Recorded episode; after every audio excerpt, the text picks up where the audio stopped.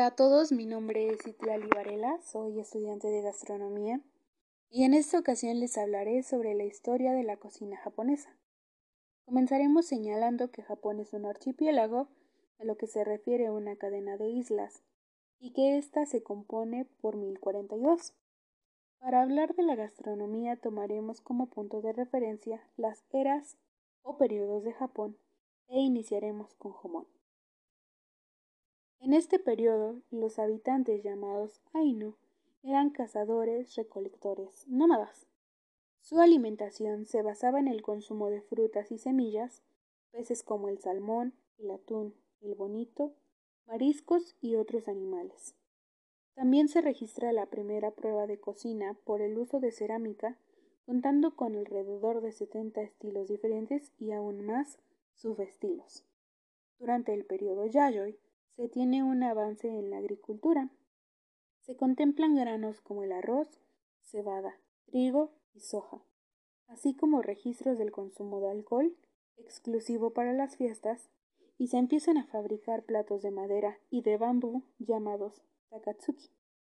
Se tiene una aparición importante, que es la salsa de soja, y también se cuentan con registros de graneros y mercados provinciales. Fue durante el siglo III que en la Crónica de los Tres Reinos se tiene contemplado al sake y se describe como un fermento llamado kuchikami que significa masticado con la boca. En el periodo Yamato, con la migración de coreanos y chinos, llega el budismo y el confucianismo. Y fue en el año 675, gracias al emperador Tamu, que se prohibió el consumo de ganado y el consumo de animales silvestres o salvajes como el caballo, los perros, monos, aves, entre otros. Más adelante, en el periodo Meiji, se empiezan a introducir palabras natas para referirse a la cocina japonesa, así como recetas y técnicas de cocina extranjera. Algunos ejemplos de palabra son wagashi, que significa dulce japonés, y nion ryori, que significa cocina japonesa. En el periodo Nara se empieza a tener un dominio sobre las fermentaciones, tal es el caso del sake, el miso, mirin, el vinagre de arroz, el tsukemono, el nato, entre otros, se introducen el pan y el nato, y estos mismos fermentos eran tomados como condimentos para la cocina.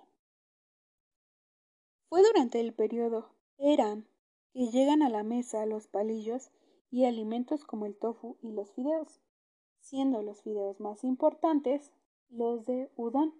Se tiene su registro o primera mención en Kagenki el 7 de julio de 1347.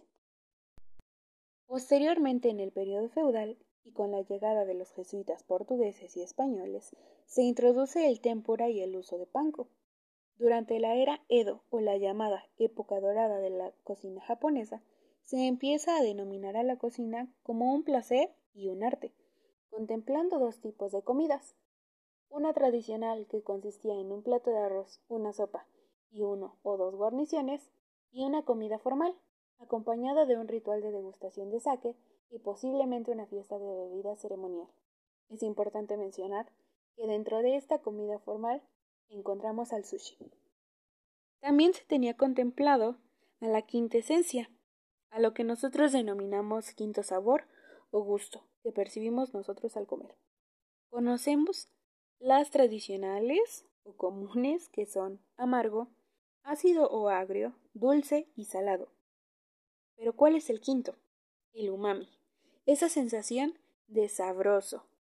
Es la esencia de un platillo y fue hasta mediados del siglo XIX donde la reapertura de Japón a Occidente trae consigo nuevas costumbres culinarias y alimentarias, siendo la más importante el consumo de carnes rojas y con ello la formación de nuevos y grandes platos.